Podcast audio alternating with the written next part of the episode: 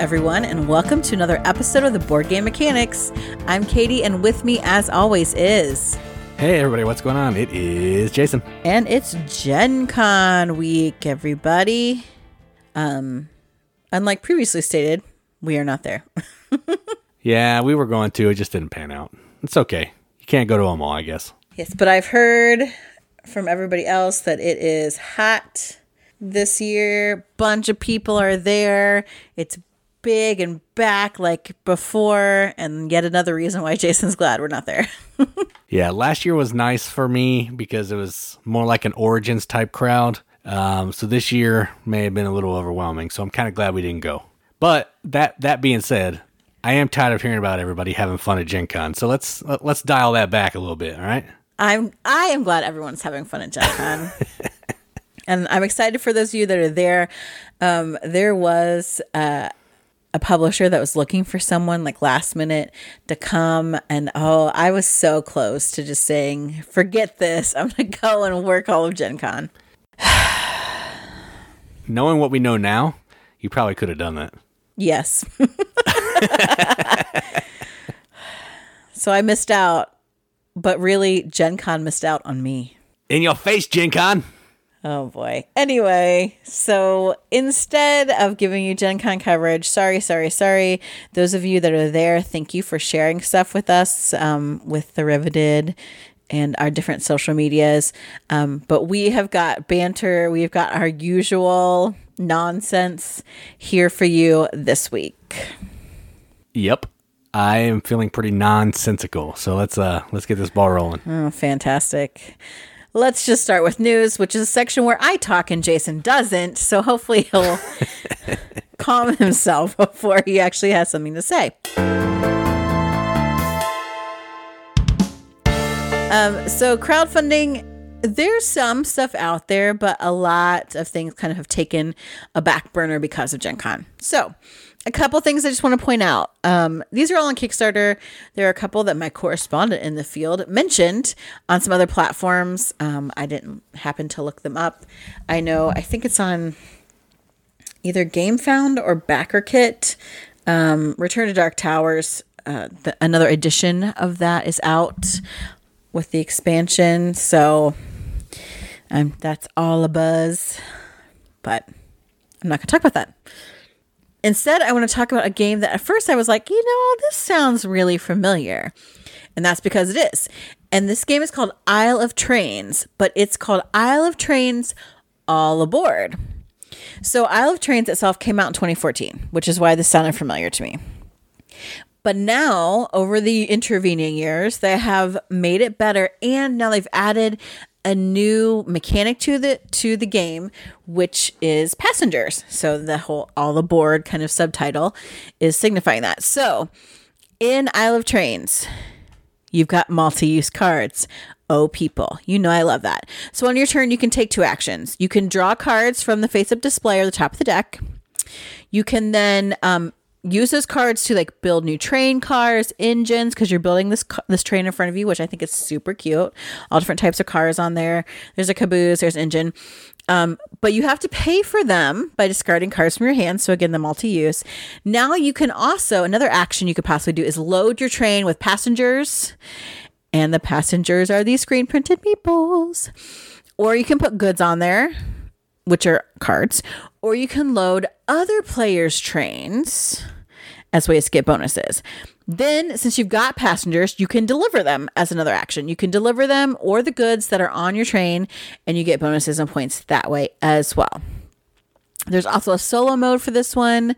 Um, it talks about the differences between the two a lot of it is they've got some new art. They added this passenger part that makes it a little more complex, and you can do combos with deliveries.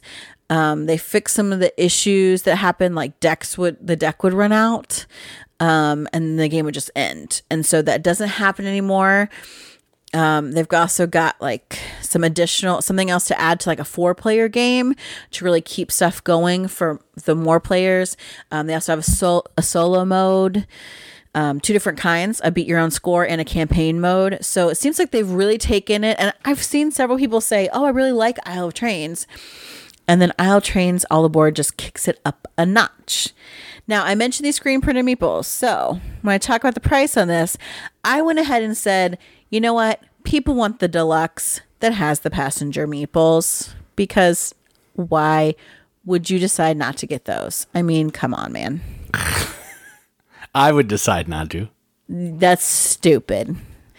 Um, and honestly, when you talk when I talk about the price point, it'll explain it. So there's four days left on this Kickstarter, so it is like right at the end. Sorry, everybody, if you're listening to these much much later. If you are in the future, hello future. Um, but you probably won't be able to back this Kickstarter. There's four days left um, on Isle Trains All Aboard. The deluxe, I'm calling it the deluxe ish edition, is $30. That's got the cool screen printed meeples the if you are like Jason and you're psycho and don't want the screen printed meeples, it's like twenty three dollars. So a seven dollar difference. I think it's worth going for the deluxe meeples. If you want the suit, there's like a deluxe edition, which gives you the playmat. So if you want even more deluxe, there is an all in pledge that's forty four dollars. That gives you those meeples, um, uh, like the play mat, a bigger passenger bag, some promos, etc. But if like me, you just want the cute little meeples, it's 30 bucks. So that again is Isle of Trains all aboard. 4 days left, $30. So we have the original version of this game. We do? But yeah, we do. It's in the little shelf with like diner and pie factory. oh yeah, stuff. I think I've seen it, but I haven't actually played it. Yeah, that's what I was gonna say. We haven't played this yet, and the one we have is just cards. There's no meeples, so I'm, I I need to play this one and then see how they kind of compare because I've heard good things about it. I've just never played it, so. Right, and I think it's just kind of trying to add more complexity with the passengers. So it's supposed to be like an engine builder and multi-use cards, and I like both those things. Yeah, I do know that. Like the cards can be either like cargo or like a train car. Yeah, it's pretty cool. Right. Uh, the next one I want to talk about is a game that I don't think it's going to get funded, but I honestly wanted to talk about it for a lot of different reasons. And the game is called Eden's Conflict. So, Eden's Conflict is like a strategy card game, it's cooperative. And it is a biblically themed game, which I always try to support because I think we need more good biblically themed games. That being said, I don't know if this is a good one. I think it could be, but um, I, I, I the designer just made his Kickstarter sound so cheesy, so um, uh, like he doesn't focus enough on the game itself. So in this game, you've got these dice, and the dice are what can are you roll them to determine what the actions are. Um, so there are good actions and evil actions, then split 50 50 right? So you're working with your other teammates. What you're doing is you're trying to play these cards that are actually going to build up your armor. Um, and but also in that deck, there are temptation cards that come out that are going to attack the armor. Um, going, they're like representing struggles. I'm actually making this less cheesy than the Kickstarter says. Um, there's only room for so many of these like temptations and things that happen. So once you hit like that's a timer for the game is once you get uh, so many numbers of temptations out that you can't like resolve the game ends um, and you're really just trying to end with positive points like a positive score is what you're working towards which i think is kind of an interesting concept i, I get like uh, okay great you're going to perform the actions. You're going to draw temptation cards. They go to your battlefield. Unless you draw grace cards, they go into your hand. Um, you're playing these cards out of your hand to help like shore up your armor, and that's going to actually score you points, and that's going to offset the temptation points that are negative points. Um, temptations that attack attack the weakest card in your armor, which okay, I, that's great. That's thematically very interesting um, and you're trying to get the score. And like there's these timer cards that go into the deck, and that's another way that um, the game's going to end when you pull up an hourglass card. Okay, I, I I think there's a lot of interesting stuff in here. My problem is uh, graphically, it's not great. But I don't know if this is just uh, just prototype pictures. Also, again, cheese fest on the description because I think like the game itself, the ideas behind it, good strategic card gameplay. Sounds fun, right? Like working together to play cards to like negate these bad cards to get positive points, shoring up weak places. That sounds good. Don't make it sound like a newsboy song. Um, the if you know what I'm talking about, hell. Come on. you know what I'm talking about. Um, my other problem is it's a deck of cards and a couple, I, I mean, specialty made dice, but a couple dice. The goal for the campaign is $40,000. That seems outrageous of an expectation to me to fully Forty fund- thousand. That's what you said. Yes. Yeah, that's that's a lot. Um but I, I, I also want to support it. So I want to be like, dude, I like what's going on here. I just think we could do it better, and I think it would go over really well, um, or go over better than it is right now, if we made some mods. Um, and not that this person is ever going to listen to our podcast or anything, but I want to support this. Um, it it just needs a little, a, a little help because right now it's like they have like seventeen hundred dollars of the goal with ten days left. That's sad. I mean, I like good Christian games. We have a whole shelf, a whole cube that we'll get to eventually on a podcast, maybe depending on how long we do this. But you know, they need to be good. There's enough of like Bibleopoly and Bible Right. trivia. They need to be good games. They need to be thought out. I'm tired of just slapping a Christian theme on things. It's we're past that. It there's so many good games. There's no need to do that anymore. So Right, but I think this is a good game. Um and I think thematically it's really it, it works really well with how the card play happens. It's just cheese fest with bad graphics, which is another problem I have because I like pretty looking games. Um and it's always an afterthought, I think, with a lot of biblically themed games. So I will talk about this. There's nine days left in this Kickstarter by the time this episode drops. It's thirty dollars. That's that seems kind of high, in my opinion, um, for a, a deck of cards and some dice. I think there's a little more going on than that. But also, this interesting thing is, not only do you get that copy of the game, you also get the first chapter of their print and play adventure story mode with character cards. So apparently there's like this whole prototype for like a story mode, which could be cool too. Um and I wonder if maybe that should have been developed before this went out. I, I don't know. The, the best thing about this game that I've heard so far is the name. That's all. Uh, I think So, the name was cool. Again, like I feel bad because I didn't bring it up to trash it, but it's also like I want to talk about it because I think that that's those kind of subjects need to be addressed. So Eden's Yeah. conflict. If you want to know what I'm talking about, check it out. Um, if you're listening, the creators of Eden's conflict, feel free to PM me. We'll chat. Okay. Next is not a game, but it's really kind of so cute that I just couldn't help myself. And we had to talk about it, and my correspondent in the field totally agrees. And I will make a confession. This is going to be a hot take. It's going to be a hot take when I talk about this Kickstarter. So this Kickstarter is called Board Game Day, and it's actually about a it's a board book, right?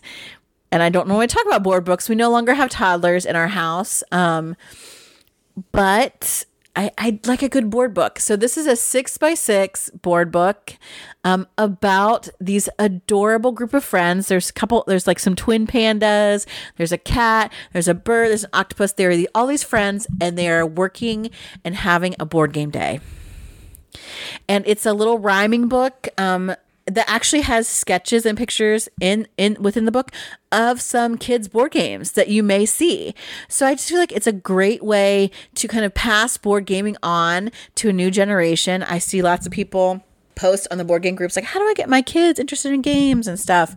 Um and one is by playing when they're around and help and being patient with them and showing them games and trying to play games with them and finding simple games and maybe playing games so many times in a row that you want to beat your head against the table, but that is how you help them understand and learn to love and appreciate board games. The same can be said for a book. And again, being an English teacher, you know I am super pro book. So, um, the, the reason why I almost didn't share this is because No, you, you need to say it. Go ahead and say it. We're, we're all waiting. I have this weird issue with the creator. She used to be on Board Game Breakfast, and I just couldn't figure out why she had a segment on Board Game Breakfast when she seemed all the time she talked about games were really boring, not like she had no excitement. Um I I just I just thought it's probably what people think when they watch me. you know what? It's probably true. um, but but this looks really cute, and she creates little kids rhymes, and I I want to support her, and she's a mom, and she's making board game content, so I just need to get over my stupid judgmental issues. Like there's a, the one page that they show like this cute sketch. It says, "Let's work together, save us all, or stack things up until they fall." And it's a picture of these little animals playing Rhino Hero, and that's so cute. Like it's so cute. I just love it. So anyway, if you have little kids in your life or you have, you know, nieces, nephews, you're looking for like a baby shower gift, this it looks like it will be fulfilling January of 2023. So next year, right? So check out Board Game Day. Um, there's 11 days left on that Kickstarter, and that cool, um, you know, board book is $16 or $20. Excuse me, $20. 16 pages, I think. $20. Check it out. It's interesting that it's going to take so long to get this thing printed. But I, again, I don't know how long it takes to print a board book. So Right. Well, and she wanted to like print one at a time just for people that wanted them. And then it's like, oh, they only print board books in like these huge batches. So Oh yeah, that, that makes was sense. part of the reason why she needed a Kickstarter. And I think she has like a timeline. Like, okay, she's got the draft. Like the illustrations are done. It's on Kickstarter. So in sep- Kickstarter's running in September. It's going to be sent to the printers, and then fulfillment in January 2023. So, I mean, Is she doing all the art herself? no. Um, Rachel Kremer, Creamer, Oh, okay. Kramer. Yeah, She's like a, a freelance in- illustrator. She draws um uh, a weekly web comic about board games called Semi Co-op. Oh, okay, that's cool. Yeah, it looks it looks adorable. It looks really cute. Um, I'm tempted to get it just to have one, and then as soon as someone I know has a baby, I'm like, ding, I got a gift. but most of my friends who don't have any babies, Yeah, we're getting to that age where uh, baby time is done. yeah, not necessarily a sad thing. Okay, so that all of that, there was a lot there. Um, is news and crowdfunding. All right, so let's talk about a few games that we played. So we played a lot of games this past week because we were at church camp, and after everything's done throughout the day, at nighttime we have a lot of time to sit around, hang out with friends, and play some games. So that's what we did. We also did some of it while our kids were swimming in this really nice pond. So we sat under the shade, played some games. There were lifeguards, so we didn't have to watch them Yeah, as close. There were lifeguards. Yes, that's correct. And our kids know how to swim too. Uh, so the first game we played, actually, the only one we played at camp is this first one. But anyway, uh, the first game we're going to talk about is a game that I am obsessed with. This game is so good. Um, it's from my new favorite company, apparently, Buffalo Games, and it is called the Golden Ticket Game. I got a golden ticket. And if you don't know, it's based on the Golden Ticket game is based on Willy Wonka and the Chocolate Factory, the old one with Gene Wilder and, you know, not the weird Johnny Depp one. And what you're doing in this game is you're taking on the role of one of the kids. There's Veruca, there's Violet, Mike TV, Augustus Gloop, and Charlie. And what you're trying to do is you are trying to move around the board, doing some card play, and, you know, you got a three by three grid that you're moving your character around. And you're trying to get Wonka bars. You're trying to get as many Wonka bars as you can because in the midst of all these Wonka bars is a certain number of Wonka bars with golden tickets. And if you can find a golden ticket at the end of the game, you are the winner. Um, so you may play the whole game, not find any tickets. You may find play the whole game and get all the tickets, and you're the only winner. But there could be multiple winners. There could be uh, one winner, whatever. So you're doing everything you can to get as many tickets as you can to up your probability of getting a ticket, just like in the game. or in the movie. Um, yeah, so you play with one less golden ticket than players. You can play with whatever you want, really. You can put one in there. You can put one for everybody in there if you want. It comes with five because there's five in the movie. But just playing, getting golden tickets, using cards, uh, moving your character around, just having a good time. Plays in 20 minutes, and it's a great 20 minutes every single time. So, golden ticket game. So, how do you feel about the golden ticket game? Um, I love the production on this. It's like freaking outstanding. Um, the characters are these like chunky meeples. The kids are just like their outlines in their clothes. They don't have their faces, so I, I'm assuming they just didn't want to pay for the rights for their likenesses. But they did pay for the rights um, for Gene Wilder's likeness, so he's also on the board, and you can run in, run into Willy periodically, and he'll give you um, a Wonka bar. The Wonka bars are bars, people. Like you fold these little cardboard sleeves. The Wonka bars are these, they're little plastic, looks like little chocolate bars. They're segmented. And then the golden tickets look like the golden tickets, man. Like they're shiny and have all the writing on them. They slip right in, they fit right inside the Wonka bar. It is so cool. Like the the one crappy thing is like the money is like chintzy like coins that you can't even read the denomination on. So I, I understand they had to cut corners somewhere but um every time people saw us playing it they were like what is that? What is that? Um the cards there's tons of different kinds of cards and it's all the candy and stuff that you see from the movie. So there's lickable wallpaper and there's um everlasting gobstoppers and they do like these different really like thematic things like uh, the honey teacup that he eats in the first song when they enter the factory like there is it's just really cool. I for some reason always play veruca salt. And so her she uh, each of them have like player powers. Her player powers she gets to draw an extra card whenever she draws cards because uh duh of course. And she gets the most allowance money. Of course she does.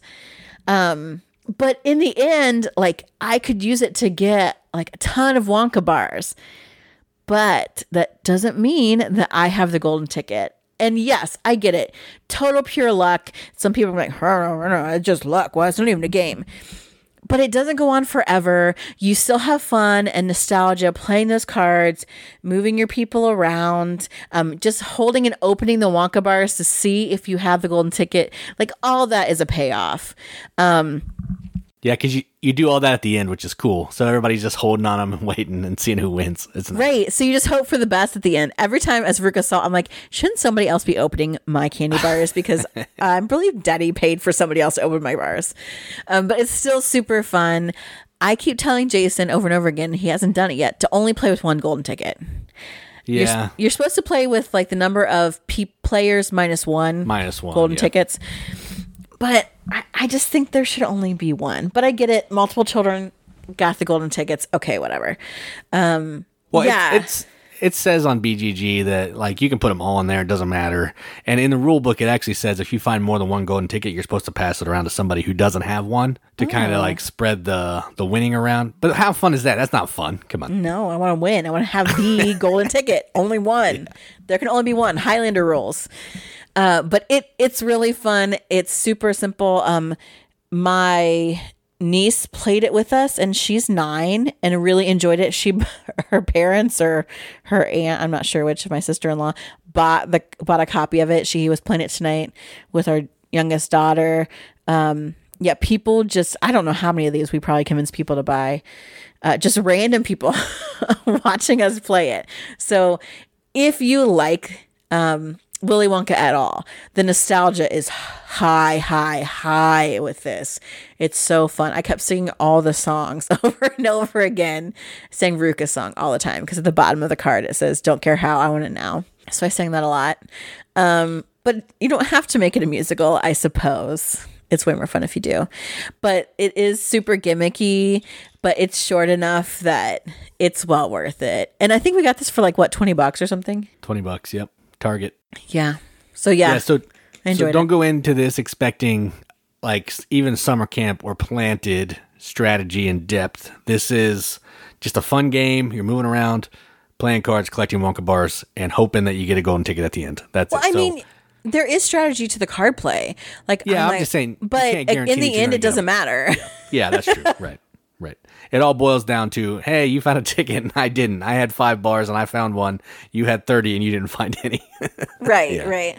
yeah, but it's just fun. It seriously, it's not going to go any longer than 30 minutes and it will be well worth it just opening those bars and rubbing your golden ticket in someone's face. So fun. Yeah, that is fun. All right, so the next one is one that we saw at Origins, and Katie really wanted it. It was a little pricey, but then I found it on the Father's Day sale at Miniature Market for like 18 bucks, and we snatched it up. And it is called Mortum Medieval Detective. Now, before I go any further, I do not hate this game.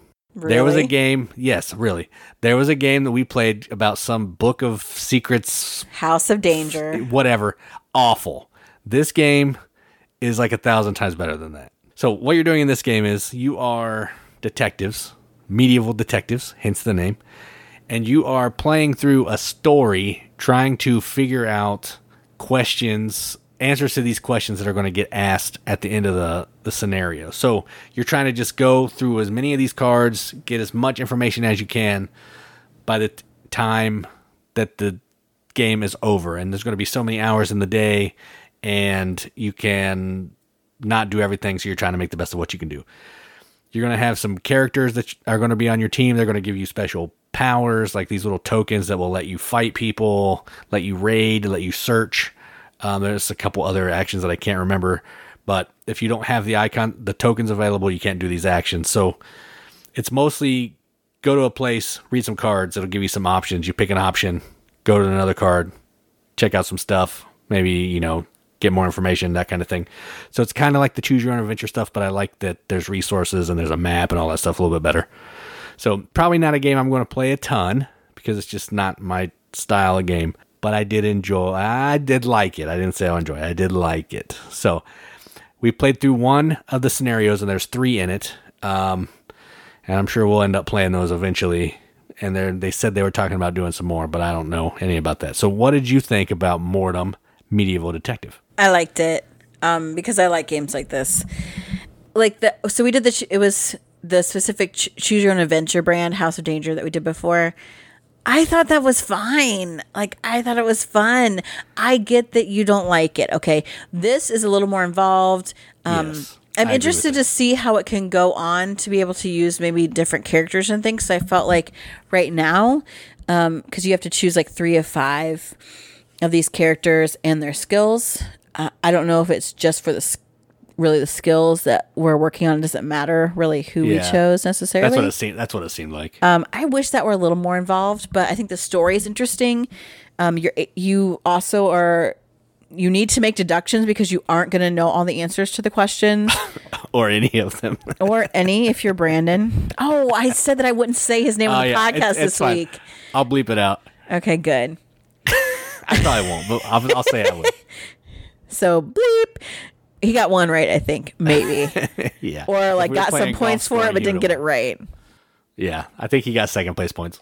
Uh, I definitely did the best, but I mean that did goes right. without saying. I did all right. Thank you very much. you did okay, but I got second place, right? yeah, but when it, when I read like what each number meant, I was in the you basically answered everything. Good job. Whoa, blah, blah, blah. I still beat the thing where I can go on to the next one, though, so that's all I care about. That's true. Um, and so Jason's complaint was, well, you, it just the game tells you where to go, so I just basically follow it. It's just like reading a book. I. It doesn't. You can make different choices. Just because a choice seems logical doesn't mean the game's making you do that. It means it's the logical choice, and that's what you should figure out. Um, but there are lots of interesting characters. Sometimes you don't always know things, and the time, the time is what kills you. The time is the time is interesting. That's that's fun. So it's like pushing your decisions. You're like, oh, well, I didn't really find anything great on like my first look at this place, but you know, as an extra action, I could go beat down this person and make them tell me something. Is that worth the time it's going to take when I could go to a completely different location, which could branch off? So it's like different places and the the actions that you can choose are branching off in all these different directions with extra. Um, so it's kind of a lot um, I was overwhelmed by all the choices and I wanted to do everything, but I, I still really enjoyed it. Um, I I do think some of the other scenarios might be a little deeper. I think this might have been just a hey, we're going to kind of teach you how to play the game scenario. So I'm assuming that the other ones will be a little bit better. I think so. Um, but it is what like there's just a page at the beginning that says here's basically how the game plays, and the game teaches you the rest, and it really does. It does, yeah. and it is very open in a lot of ways and I, I like that as well. Now going forward i honestly think i would rather play it by myself or with one other person. Well, we we play with four, and I, I just don't think these games lend themselves too well with like four players, because you have people just you know we were taking turns, and then you know we did individual scoring at the end, which is not what it says to do, but um, but that was kind of fun it was cool actually, because then we were just like competing against, against each other just for something fun to do. But yeah, I, it would be we could probably discuss a little bit better with less people, maybe. Uh, yeah, I don't know. well and It- it also brandon just wants to do the craziest thing and you obviously acted like i hate this so i'm going to pick the dumbest stuff and just be a I jerk so then i didn't not. want you involved in my investigation and i wanted you out I did not act like that. I just wanted to beat that guy up. Okay, I wanted to beat that one guy up, and I did it. That made me happy, we did we went and beat the guy up that jason wanted to beat up and it felt so good, that we right? can no longer good. return to that location because we basically raided it and burned it to the ground. Sometimes you got to burn some people to the ground. I mean, it's just what you got to do. Um, But I like it. I'm looking forward to the next couple sections. Whether or not anyone else does it with me is to be determined. I will play it with you. I don't want to play it with you. That's I the didn't hate it. I didn't hate it. I'll be better. I'll do better. pl- no, you won't be better. You'll be turdy again, and I can't handle that. I will not. You don't. know. Josie's the only one I'm going to play it with again. I don't want to play it with you. and I don't want to play it with Brandon. You're both out. You said his name again. Dang it! My game, my rules. All right, so that's enough of that one. That's that's Mortum. Uh, Katie likes it. I apparently despise it, but uh, yeah, that's it. I've been wanting to write a review about it because I've been trying to be better about written reviews. You should just just be careful with spoilers or people. but that's the issue is I don't know how to do it without spoilers. I guess if I talk in like high level. yeah, like I just did because I don't think I just spoiled anything. No, we didn't say anything. Just that we beat some dude up, but that didn't say anything. You just know that you can beat people up. Yeah, you can beat people up. You can uh, raid places. You can, I mean, which is raid. Yeah, you can raid. You can um do like Search. surveillance. yeah, So you can do surveillance, which I think is really cool. It has with the time mechanic because you basically use one of your characters to do surveillance, and you put a token to show that okay, this spot is under surveillance. Then you take another surveillance token and place it three hours out.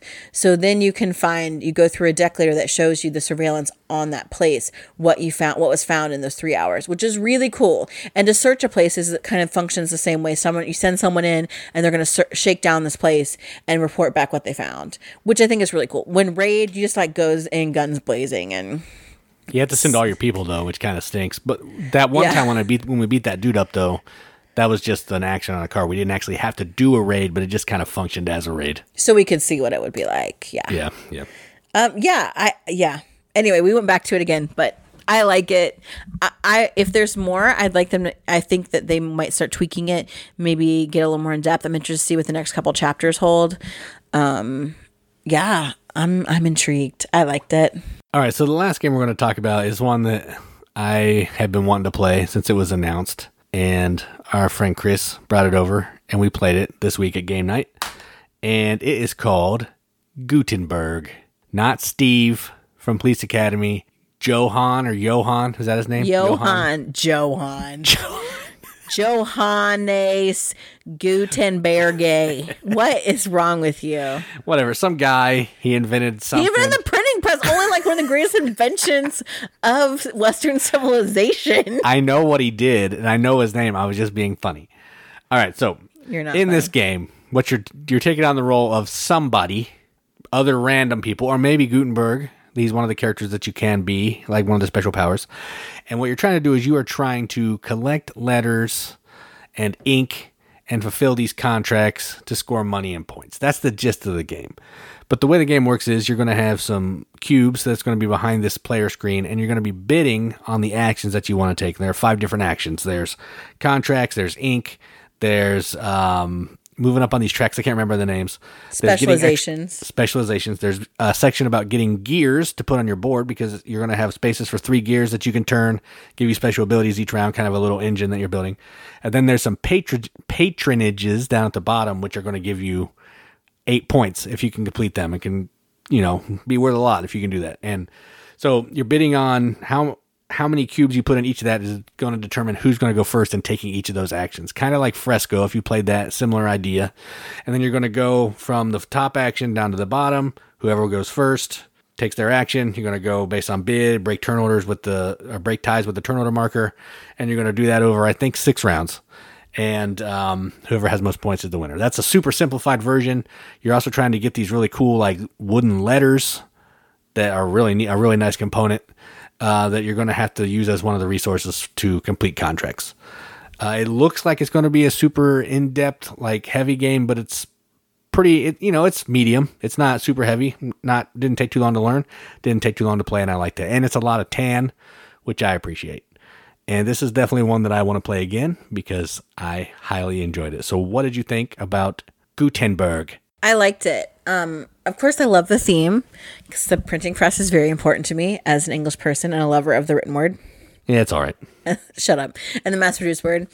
Um, I think the aesthetics of it are really cool. And yes, those typeset, like wooden bits, amazing. Amazing components. Yeah, amazing components. super super cool um, i like there's lots of different things to balance that the tracks give you something to work on that they can give you bonuses. Really like deciding okay i want to complete this contract. Um, i have to have the right typeset but do i want to hold on to it to try and get the right color ink slash get up on these tracks? And some of them are very difficult to do. Um, it has player powers asymmetric player powers, much like Marco Polo, where I feel like every player power is so freaking good that you want all of them and you feel like they all are game breakers, but they just are. I mean, it's so good. Like, it just is awesome. Um, and then also like looking ahead, like what do I have? What should I try to be getting in order to do well on um, with the patrons? So because those are big points down there. Um, it has like the same bidding mechanic. Or we talked about how it reminded us of Fresco where you kind of program your day, what you're going to do behind this board, and then whoever, you know, emphasize that more goes first. Um, which I think in Fresco, it's whoever gets up the earliest um, is who goes first in those different actions, but you still have to plan and you still have a limited number of places that things that you can do in a day. And that kind of how much you have to bid different places rotates in this game. Um, it I thought it was supposed to be a super heavy euro, um, but it's actually a nice midweight euro, and I, I, I really enjoyed it. I liked it a lot. I kind of uh, wish we owned this, but I don't know how expensive it is. I'm always afraid to ask. Yeah, I don't know. I haven't looked it up. Uh, It- probably it- 60. It also helped that I won. That felt real good. That's true. I did not do very well, but I had fun. And my character was awesome. I started with two gears, so it gave me a nice head start. It's really cool. Oh yeah, and the gears are fun and like just being able to think that puzzle like, oh, you know, I've got these gears are gonna give me things. When do I want to use that? Um, instead of taking a new gear, could I move this to um, a more like valuable position for me right now? Or like, do I need a better gear? Should I be bidding heavy on that? But am I low on ink? Like, I just so many really great kind of moving parts that work together. I loved it. Yeah, it's a good game. Uh, definitely glad I played it. And I might have Chris bring it over sometime so we can play it again. Yeah. All right, so those are the games we played. Let's keep going. Okay, so we're back to what's on the shelf. And as I'm looking at a recording, I'm like, man, it is taking us a long we've we've spent so much on stuff that is not the feature of this podcast that I'm sorry everybody cuz we try not to do that. I don't like it when other places do that, but and I know I'm the problem. So I'll just say that now. I think So we'll we- be all right. We've got a whole new shelf, and this, if you saw the picture on our um, social media, it's actually kind of a little shelf, but we got lots of games crammed together. And this sorting makes sense to me because all the games in this shelf are two player games. Mostly. Two exceptions. Oh, that's true. Yeah, Coloretto, you can have, I mean, one of the games you can have more. I only know one that you can have more, but I don't know the other ones, the other one very well. There are two, but the first like six are going to be two players only. Yes. First so these are mostly two player only games that are in this shelf. They're little box games, which is some of my favorite things. So um, let's get started on this new shelf. Jace, take it away with the first game. All right, so the first game that we're going to talk about, I don't know how many people even know about this game. I don't even know how we even found out about it. Probably Rado because I love Rado. It was me. I saw it somewhere because it's a um. Asian theme. Yep. Yeah, and the game is called Daxu. I think that's how you say it. D A X U. And this is a game designed by J. Alex Kevern. I only know that because this was uh, I like a lot of his games. This is one of the first ones that we had from him. And Guess who the artist is? I have no idea. It's Klemens Franz. Is it really? That makes Yes. sense. That makes sense. All right, so effectively, what this game is, this is a tug of war game, which a lot of two player games are, and this one's no exception. And what you're doing, it's a really interesting card game. So you have these three cards in your hand. There's going to be a fist, there's going to be an open hand, and there's going to be a handshake. All right. There's going to be some cards up for auction, basically. I think there's like a, a card or two that's going to be put up for auction. And you're going to be using these three cards in your hand to either decide if you want it, which is the fist, if you want to agree to whatever the other person says, which is the handshake, or if you want to give them the card, which is the open hand. And then based on what they play, you're gonna somewhat, you know, if both people play a fist, there's a crazy stuff, nobody gets a card and stuff. And then if you win the card, you're gonna put it on the appropriate side of your board. There's one, two, three, four, five, six different spaces that they can go on. So six different types of cards. Now the trick here is you want to have more cards than your opponent, but you only want to have one or two more. So you're trying to balance how many you're taking from how many they're taking because if you have too many more, they're going to get points. If you have exactly one more, you're going to get a bunch of points, and if you have two more, you're going to get a little bit of points. So one or two more is where you want to be. So it's a, a tug of war, but you don't want them. You don't want to be too far ahead. You don't want to be too strong because that's a problem. And then there's this track in the middle that if you use too many of the mean cards, like the fist, you're going to start going back negative. It's like a, a enlightenment track or something. And if you get too far back, you're going to lose points at the end of the game. And that's the whole entire game. You're going to play through the deck, trying to get more cards on your side than your opponent to score the most points. That's it. So Daxu, first game on the shelf. A couple things about this game. There's four cards. One is like a double cross where the fingers are, Oh yeah, are crossed. I missed that one. Yeah, I looked at the picture of three and I missed that other one. Which means that you want the opposite of what the other person um, chose. So that's like Right, the right, mean right. card. So that moves you down like your reputation track. Um, but if you choose the agreement card, that will move you up. Right, Um, right, right. Also, this is like the most colorful Klemens Franz game of art. I mean, it looks the same as like the characters on Marco Polo. If you look at the people, he just made them a little bit more Asian. They're in Asian costumes. um, but there's actually color on the cards. It's not all true. like That's true. brown. Yeah, that's true. And there are some cards that you, if you take them, they move you up positive on the track too. I'm looking at a picture. Mm-hmm. Yes, it's something that can go down. So Yeah. yeah. Yeah. Okay.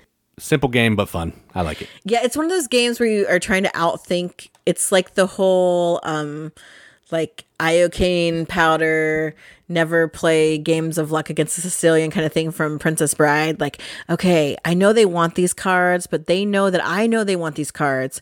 So I should play agree because they're gonna play um give because they know I'm gonna play double cross. Like and I can never figure it out. That's what I hate about that game is Jason somehow always undermines my choice. I'm amazing because because I just randomly pick. I don't pick the best cards ever. So it just you're thinking too much and I'm not thinking at all. Apparently. So I overthink it out and I'm like, dang it, I didn't even get what I wanted. This is stupid. So good game. Um, my game is the first game that we ever bought at a con. I'm pretty sure. Yeah, I believe so. Yep. Um, it's because it was cheap and it had another another speaking of themes I like, a theme that I love, and that is Sherlock Holmes. So this game is called Holmes, Sherlock, and Mycroft.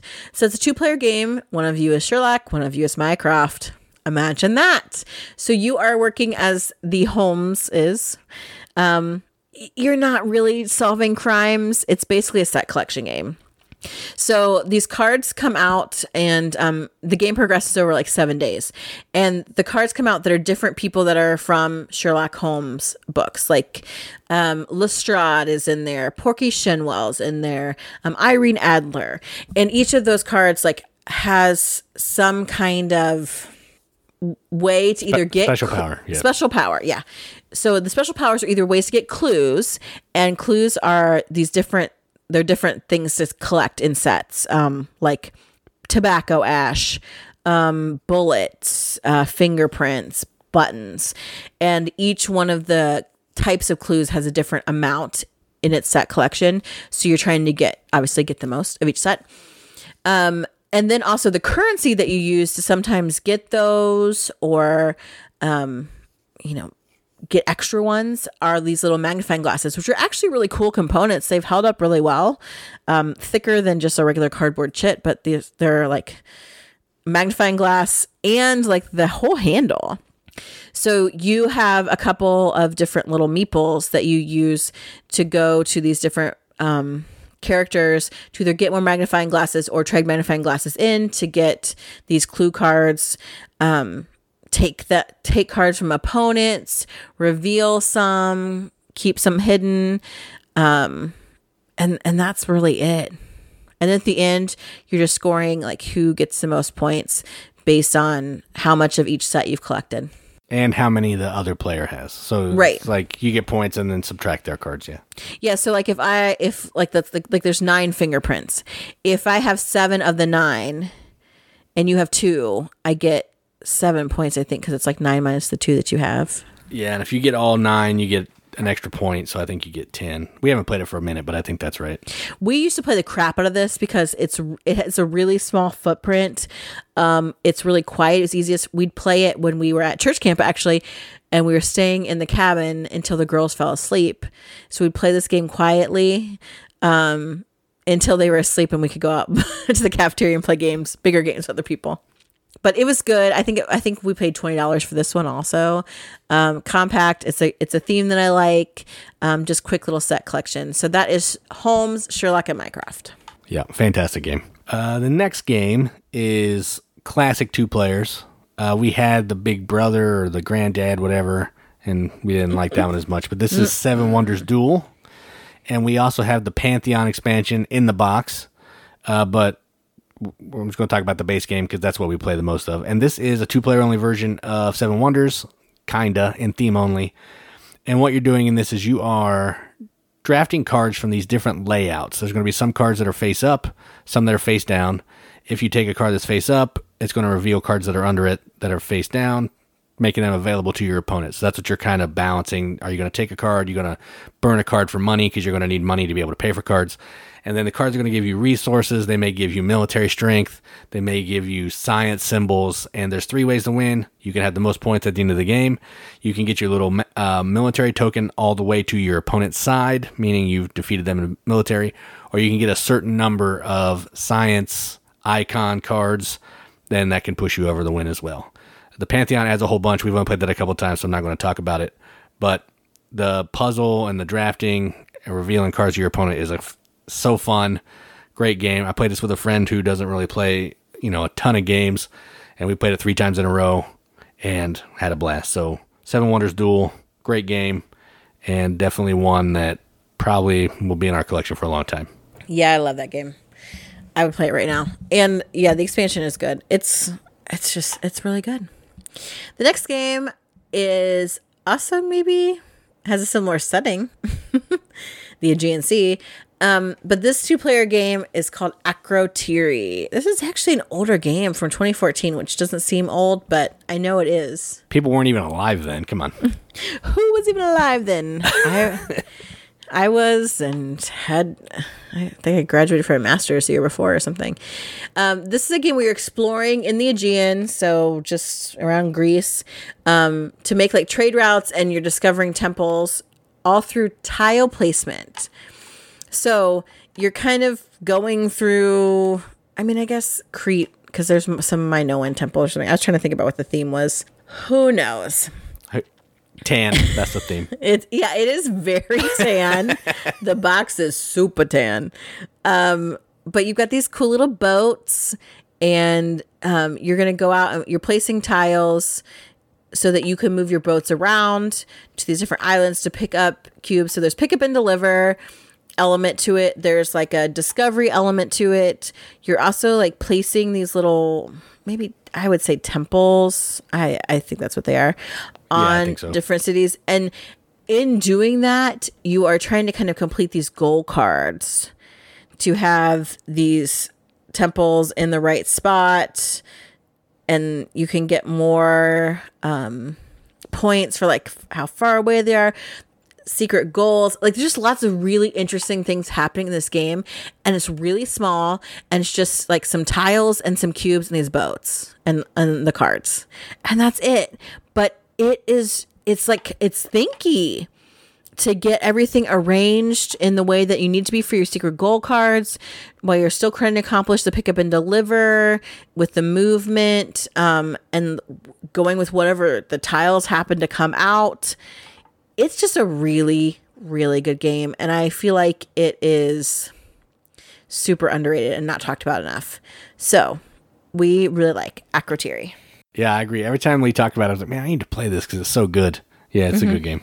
All right, so next, we're going a little bit out of order just to make talking about them easier. And this one is Lost Cities.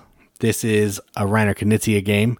We actually have the reprint, I believe, from Kosmos, which adds a second side of the board, which gives you a sixth color of cards.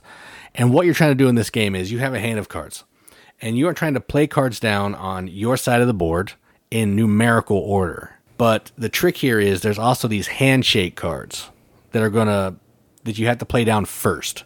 So say I'm trying to collect red cards, okay, and I have a two, six, a seven, and a handshake in my hand. I'm gonna play down the handshake on red on my turn. Then my opponent automatically knows that I'm going to be going for red. So any red cards that they see, they're going to be snatching up, put them in their hands, and not give them to me because you you start out with negative twenty points on each of the colors, and then every card that you play down gives you a positive points, and the handshake doubles it. So if I do two, seven, nine, what's that 16 18 plus a handshake that'd be 36 points minus the 20 i would get 16 points in red. So you're trying to balance out playing cards more than your opponent. You need to make sure you're getting cards that are in order. You, you're storing up a bunch of cards in your hand to get started but you can't wait too long because your opponent's going to take all the cards. And it's just a nice like back and forth thinky puzzle and i like it. So that is lost cities on the shelf. Yeah, I don't think I've played this one. It sounds familiar, so I may have been around when you played it with somebody else, but I I do not remember this. yeah i played this with voldemort the one who can't be mentioned uh, He. No, because no, no. Well, I'm not even get. No, he could not be given that much notoriety. uh. Moving on. Uh, the next game, it, we found this at Target as well. It was really popular and cheap for a while, and I don't know if it's as easy to find now. no it's super expensive too like 80 bucks or something Whoa. But it is good two player game called Spirits of the Wild. What I love about this is it's so stinking pretty. So in this game, you've got these little, ah, they're not even tiles, it's one game board, right? Or Yeah, can it's you, a little player board with holes in it. I didn't know if you could, is it two sided or is it always the same? No, it's always the same. Okay, so you got this little player board that has five animals on it, and these little like holes, I guess, which are placeholders for these really pretty like aquarium kind of stones. They're actually really pretty stones, um, and there's several different colors, and each of these little sections of your board is a different animal that wants like these certain stones. Um, You're you're killing the theme. They're constellations. oh, they're constellations. Oh yeah, I see that these You're, constellations. you're making Well- the constellations. I who are you to talk about theme? I'm just trying to make sure I say I play the game right. I was like, what? There's a theme to this. Um, but you're collecting these colorful stones. Oh, they're gifts for the spirit animals, which are the constellations. Um, so the the constel- the spirit animals want different kinds of stones, and some of them maybe want stones in the same colors of pairs, or um, different colors, or um, sets, or one of each color, or all the same. And you get these stones um, by playing cards that you have in your hand. Um, cards that allow you to take stones, maybe um, add some from the bag or take some. Um, but you eventually, you have, do you pull, you pull those back, right? They're spent. Yeah, once you play so many cards, you can then reflip them all. I think when you play Right. both pieces of your fox, I believe. Yeah, yeah. So you can't always keep playing. Take two stones. Take two stones. Um, but also there's this coyote that can block spaces on your board or the other person's board um, where they can't put stones on that particular constellation. So you're kind of trying to move the coyote strategically while also taking the stones you need, keeping the person that you're playing against from taking the stones that you want, slash keeping them from taking the stones that they need. Um, in order to score points, there's like an in-game mechanism based on yeah, there's when there's three or What you- four different of these clear um, stones on the like out of the bag, the game's over. And there's also like a bunch of these specialty cards that are other constellations that you could that can be used, like um, Returnal Stones in the bowl to the bag, and add the same number of new stones and take one of those. So that kind of gives you some replayability to it as well. Um, but it's so pretty. It's a super simple game, and yet you're constantly like, uh, do I take that? Do I draw it? Do I use this ability? Should I move the coyote? Like, there's a lot of really neat stuff happening. Oh, and five spirit stones, the clear ones, come out of the bag. And so you don't know when that's going to happen. It could be really soon. So you're like, oh, I should be going for like these that'll give me points really quick because if the game ends, I need some points. But then it's like, well, if the game doesn't end, like I could get big points by trying to get one of each color. Like there's just a lot of really great decisions here. But yet the gameplay is super simple. So that's why this one is so good. So um good luck getting Spirits of the Wild, apparently. Cause yeah, like there's an eBay listing here for seventy dollars. Someone is selling one in the geek market for forty dollars. There you go. We got it for twenty or less. Sorry, but it's good. It's a good game. I don't pay a crazy amount because it's not the deepest game in the world. No, but, it's still good. Yeah, but good. yeah, yeah, for sure. I wouldn't pay sixty dollars. Wee. No, no way. All right, so the next game is a game that Katie hasn't played, and this was actually sent to us from Tim at the Board Game Rundown, um, so we could review it. And it is called Conclusio. Now, this is a deduction card game where you're going to have the a hand of, fi- of six cards. Five of them are going to be facing you. The other one is going to be facing out to the opponents. You are trying to guess what your sixth card is, and the way that that works is on your turn you're going to play a card down, and everybody else is going to tell you if something on that card matches your um, card that's facing them. So, for example, if I have if I play a red square that's a number three, I don't remember how the cards are, but a red square three, and they'll say yes, then I know my card is either red, a square, or a three. So now I got to play other cards to try to figure out the other elements before my opponents. Once I think I know it, I can guess. If I'm right, I win. If I'm wrong, I'm out. And they're going to keep playing until someone figures it out. That's the whole game. Um, it's simple, plays in 10 minutes. It's enjoyable. Not my favorite game in the world, but I, I do like it. And I'm not sure if you'd like it or not because of the whole cards facing out with other people thing, but um, it, it, it, it's, it's not bad. It's not bad. So that's Conclusio. Yeah, I was just thinking, why would I never play this if it's deduction? But yeah, like a Hanabi where the cards face other people, that just ticks me off for some It's only one card, though. It's only one card this time. Yeah, so maybe I wouldn't get as annoyed. I don't I don't know why. I have no idea why I hate games that do that, but I really hate that mechanic. Because it's counterintuitive, I think. It doesn't make sense. Well, or I, I don't trust people to tell me right. I don't know. Maybe that, that could be. like you're all morons, so I'm not going to believe anything you say. No, I don't know. But yes, we do have it. Uh, the last one I want to talk about, I feel like in artwork, it's somewhat similar to Conclusio. This is a weird looking game. Uh, the Yes. art is the art's weird, and this is Coloretto. So I think it's like the weird little redheaded sister to Zooloretto. yeah, just a card game version, basically. Yeah. Yeah, it's a card game version. But so in Coloretto, you only have lizards, chameleons. I guess I'll be specific. Chameleons. Because they're and- colors. Right. You are trying to collect colors of chameleons as much as you can. Set collection. Um, you do that through drafting, where you've got these different um, groupings of chameleons out. And is it like I can't remember if it's like Zooloretto where you can take them at any time? Yeah, you either take a card from the deck and put it on one of the stacks, or you take, you a, take a stack then stack. Your rounds over. Yep, yep. Right. So, which is cool, except you only are going to score three colors of chameleons. And if you have colors that are outside of those three, you will lose points for them. So that balancing act of what you want to keep and what you want to let others take and what you're going to get, whoo, super intense, man.